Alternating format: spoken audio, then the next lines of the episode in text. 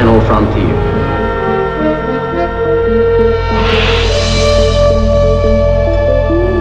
These are the voyages of the starship Enterprise.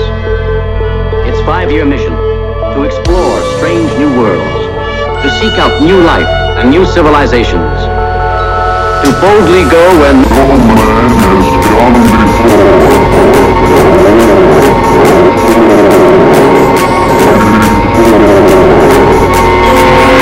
On this episode of The Soul Trap, we discuss the subject, the Council of Nine to boldly go where no man has gone before, or rather, where no man of this dimension has gone before. Ah!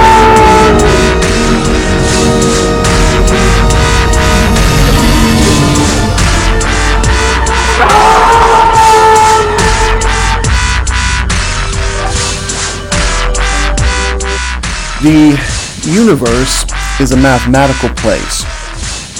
It um, hurts me to have to admit that. As a history and uh, English major, I never have been that good at uh, math. But the reality of the matter is, is that the universe and all that is is profoundly, if not uh, existentially uh, and fundamentally, mathematical. And from occultism to New Ageism to the doctrines of the Word of God themselves, numbers have played an important role. We find numbers such as 3, 6, 7, 13, 10, 11, 12, you name it, many more uh, numbers such as these play a profound role in the Bible uh, and in the spirit world. Across the board, and across anthropological people groups, there has been a fascination with the connectivity that exists between numbers and how the universe actually works. Numbers have a way of transcending the spiritual and the physical. And somewhere in that vague and murky gray area between heaven and earth, between the material and the immaterial, lies numerology and the importance of numbers. From simple arithmetic to the discoveries of the ancient Sumerians and the Egyptians, there is something powerfully connected between numbers and the other side. Such is also the case when it comes to the ancient studies of the gods. Now we know that there is only one true God, one true Lord, ruler of heaven and earth. But we also know that there are gods, plural, small g. There are beings beyond our understanding, watchers, holy ones, mighty ones, spirits, angels, cherubs, seraphim. There are a myriad of numbers both in Bible and in mythology and in lore. And yet they are all seemingly describing something very similar, and that is a hierarchy, a world that lies beyond our empirical ability to catalog them. And we see them clearly throughout the Bible. And not only do we see them in the Bible, but we see them in occult and ancient mythology. And one of the areas of the studies of this mythology and regarding beings that is very fascinating is the area of a group of beings, for lack of a better word, called the Divine Nine. What are the Divine Nine? Information tells us that the Divine Nine is called the Council of Nine in other terminology, and that the Council of Nine are nine entities who have been operating on Earth, some have estimated for at least 25,000 years. They are considered to be, quote, an alien presence, but perhaps not in the extraterrestrial sense of the word alien. Their identities are not acknowledged by the modern world, which is under the advent of Christianity, so the article states. The nine correspond to the nine princely offspring of An, the head of the Anunnaki, also, Egyptian's, Egyptian, uh, Egyptian mythology's great leader, Ennead, as well as Hellenistic Zeus of the Council of Nine. The nine were paganized during the Christian, uh, Christianization of the modern world. Now, there is a great article written by Marco Arros called The Significance of the Divine Nine in Ancient Culture. Arros writes The religious traditions of antiquity continue to astound and delight modern day people who appreciate the history of their cultures. or the endearing power of their myths. Many ancient myths contain interesting information about some kind of divine council or council among the gods. Most of these groups consist of the nine deities. The online encyclopedia Wikipedia notes, quote, the concept of the divine assembly or council is attested in archaic Sumerian, Akkadian, Old Babylonian, Egyptian, Canaanite, Israelite, Celtic, Greek, Roman, Nordic, Across the pantheon and across the religions, the article states, and academic history teaches us that this Council of Nine, this assembly of the gods, seems to crop up again and again. The article goes on to state that the testimony of these ancient cultures is important because ancient myths often have a kernel of truth in them. Stories of emperors, kings, and pharaohs consulting a pantheon of nine gods can be found in virtually every culture across the globe. We see the nine gods of ancient Egypt.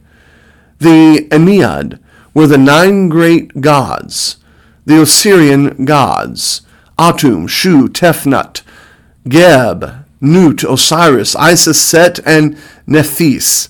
The term is also used to describe the great council of the gods as well as a collective term for all of the gods. Atum was the first who created himself, or as the mythology states, arose out of the primordial nothingness, which cannot help but uh, hearken back to those that believe in a gap theory, and who, states the article, created Shu and Tefnut from either his spittle or his blood. From there, union came between Geb and Nut. Their children, the great grandchildren of Atum, were the first gods of the earth. Osiris and Isis, Set and Nephthys, from those four were all the pharaohs and many of the gods descended. Now, if you don't remember all the names, the one thing you do want to remember is that as far back as we can go in ancient mythology, there is a council of the gods. And it was at least real enough in Exodus chapter 12, as we have often stated. God not only brought judgment upon the firstborn of the nation of Egypt themselves, but he likewise brought judgment upon the gods. Could it be that the Council of Nine, the Assembly of the Nine, the Assembly of the gods of Egypt are the same gods that Jehovah God, the one true God, is bringing judgment upon in Exodus chapter number 12? Well, it's not just in Egypt. There are nine emperor gods of China. The article states the nine sky lords are believed by Taoists to be original rulers of China and offspring of the supreme God of creation. Offspring of the supreme God of creation that sounds very, very similar to the sons of God. According to legend, nine gods have come from nine stars, which make up the Big Dipper. North Ursa, major, visible, and two assistant stars, invisible to most people.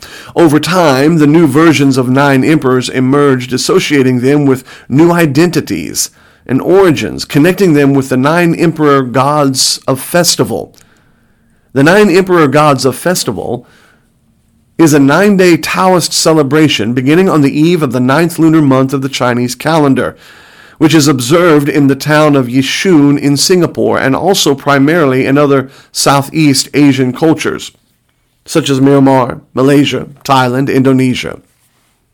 The myth of the nine emperor gods is enacted in a body of rituals the significance of which is reflected in the symbolic representation of the gods. Myth, ritual, and symbol are all thus ideologically interrelated to form a structural framework for the interaction of the yin yang forces at different levels of the cosmic representation featured in the festival. The festival provides a venue for the yearly renewal of cosmic power so that human life may be rejuvenated and human conflicts ceased. Again, it is important that you not necessarily remember all the words and the nuances of each particular culture's expression of the nine, but what is important is that you understand the connectivity. How that these nine, this council of the gods, across continents and across time, crop up in culture after culture.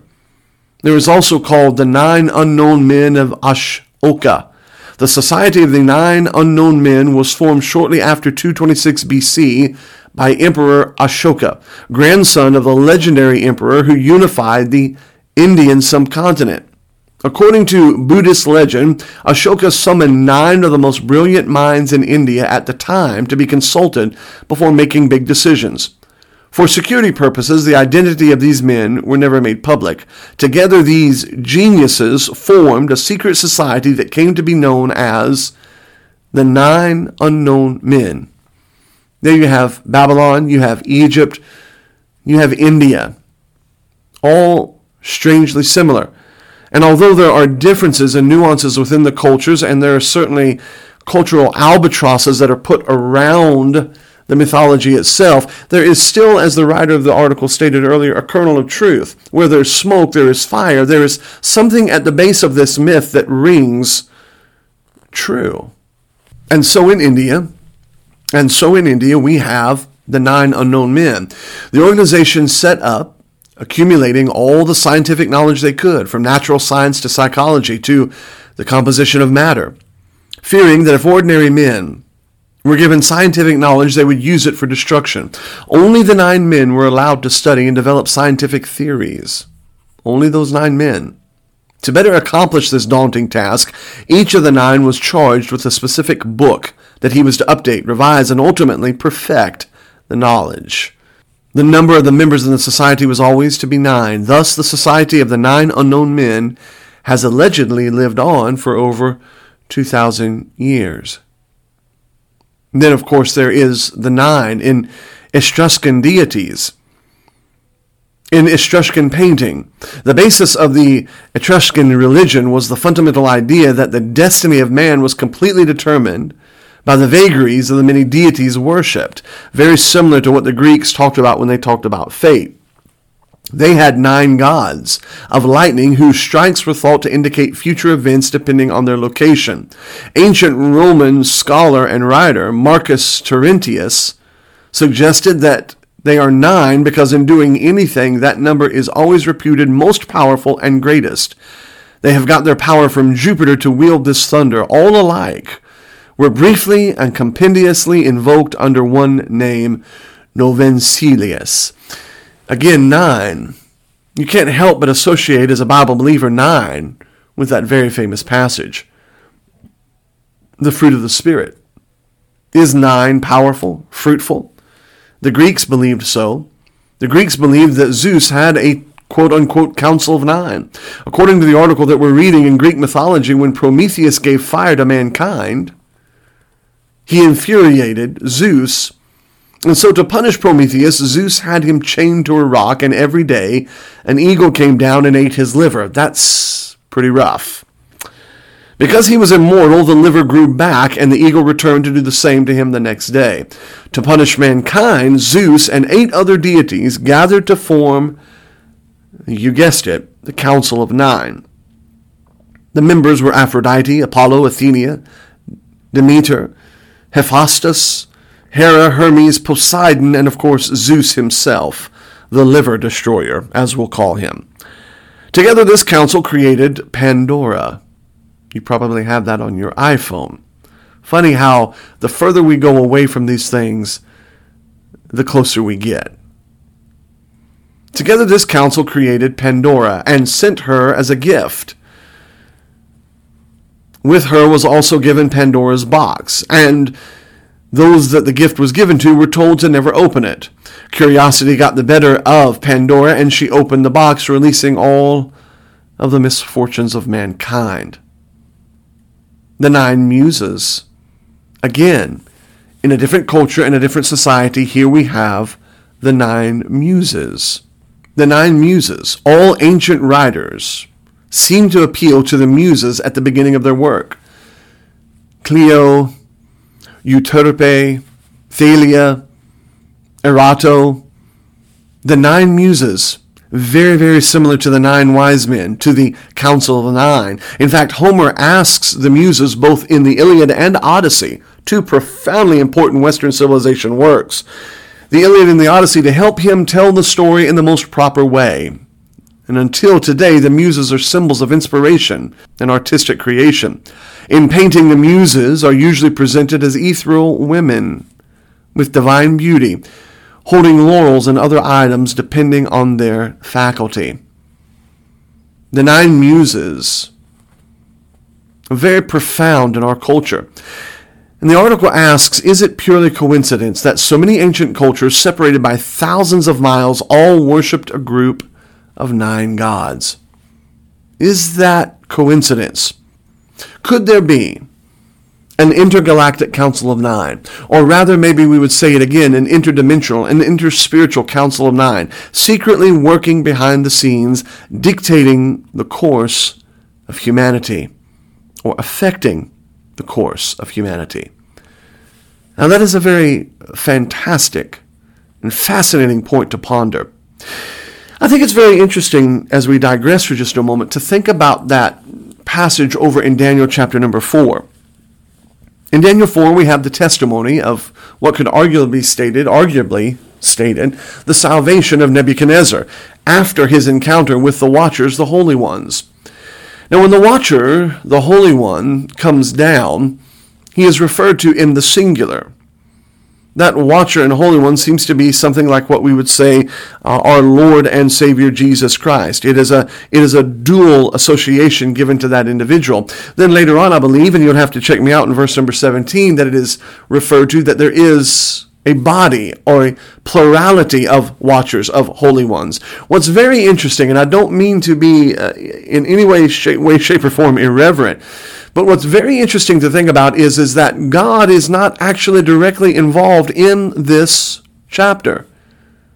It is as if there is a delegated authority of beings who are ensuring the glory of God. Even the voice that speaks is not unquestionably declared to be God's voice speaking to Nebuchadnezzar. That the heavens rule, not just the heaven. Nebuchadnezzar needed not just to know that God ruled, but that there was a hierarchy of the world, that the heavens rule. Is it possible that as Michael, as Gabriel, so there is a principality, so there is a council of nine? I think it's very interesting, very, very interesting that as our technology has advanced and we have been able to push the boundaries of quantum reality, our research has taken us back to the Bible, back to the earliest points of humanity.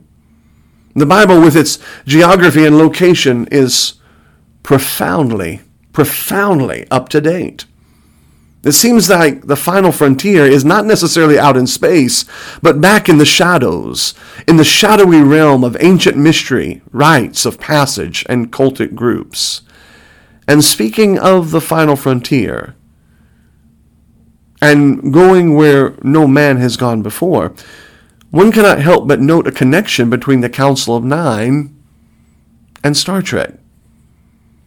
Information has been found that seems at the very least, to connect Gene Roddenberry, the writer, the creator, the medium of Star Trek, to an occult group that is strangely familiar to the average Trekkie, more so than they would think. In an article from Player One, it discusses the fact that an occult research group known as the Round Table Foundation had a direct connection with the Star Trek creation and lore. While the Round Table Foundation's main claim to fame was the discovery of psychic fraud Uri Geller, it was a hotspot of early psychic research and brought in attention and money from both the military and a compact clique of rich socialites and inventors, including helicopter pioneer Arthur Young. The strangest discovery by far was the mysterious Council of Nine, Depending on your inclination, the Council of Nine, the article states, was either an invisible alien ship orbiting Earth, an ancient satellite or artificial intelligence containing personalities associated with the Egyptian pantheon, or a spiritual nine part God, Godhead which claimed to be akin to the Christian Trinity. Somehow, Gene Roddenberry found himself associated with this group. A group within the group called themselves Lab Number 9. This is when Gene Roddenberry arrived on the scene. He was asked by the Lab 9 research group, Lab 9 research group, to sit in on seances that made contact with a mysterious space entity. Gene Roddenberry allegedly completed two drafts of a science fiction script introducing the world to the Council of Nine. In an article written stating from at least the mid 1970s, Roddenberry became associated with a little known group called Lab 9. According to Lynn Picknett and Clive Prince, officer, authors of The Stargate Conspiracy, Lab 9, get this now, was a research facility based in New Jersey. Of course, you know no good thing can come from New Jersey. It was a research facility based in New Jersey. Quote, they included scientists interested in the interface between quantum physics and consciousness, besides members of super rich families, politicians, and writers. Some, ladies and gentlemen, believe that Roddenberry had direct help from the spiritual or dimensional world, help in writing, and the amazing ability to foretell the future and how things would shape. Star Trek. To boldly go where no demon or no man has gone before. Is it possible that woven throughout the series are numerical references to the Council of Nine? Is there a possibility that within the show there is a tip of the hat from time to time to the true creators, not the mind of the man Gene Roddenberry, but the soul of the man through which these beings from the other side manifested themselves? One would assume that if that were the case, Nine would play a prominent role as in the show Deep Space Nine. The term deep space was used actually by these entities to describe where they came from in their seances. And then, of course, there is the original number of Kirk's Enterprise, NCC 1701. In the occult, numbers are always added or subtracted until they are reduced to a single digit. In this case, 1701, 1 plus 7 is 8, plus 1 is, you guessed it, 9. And then, of course, there is the Star Trek Enterprise NX-01. If X is the Roman numeral 10, then it actually reads 10 minus 1 equals, wait for it, 9. Probably the biggest allusion to the Council of Nine is in the Voyager. We have the Borg character who is part of a collective. What is her name? Seven of nine. Oh, by the way, she's half human, half machine. Of course, we cannot forget the actual savior of mankind, Star Trek series Picard, who was named after one of the first scientists to penetrate the atmosphere. And oh, by the way, when Picard actually got up there, if you will do research, not the TV character, but the actual scientist, he actually described a flat Earth, but I digress. Uh, the savior of mankind and the Federation was Picard, who, in essence, was a messiah figure died and then came back to life. He was a hybrid, half man, half Borg, and only he, as the mediator, could save mankind. And speaking of half and half, something not man, try checking out a science fiction action film directed by Neill Blomkamp, written by Blomkamp and Terri Tatchell, about a chimera, a half man, a half alien, in a science, science fiction movie called District 9. Of course, there is the Enneagram, so popular. Number 9 is a peacemaker, which strangely reminds us of Daniel chapter number 8, verse 25, where the Antichrist, half man, half something else, comes in and destroys many by peace. Hmm. The number 9 from occultism to the Word of God. The universe is a strange, strange place. But it is a functional place, and it functions on laws, and these laws operate and manifest themselves by numbers. The Council of Nine. Are they around today? Are they active today? I don't know. But I do know that there is a lot of strange things going on in high places and a lot of strange things going on in Star Trek episodes. Until we meet again, stay safe and stay on that narrow way. Live long and prosper.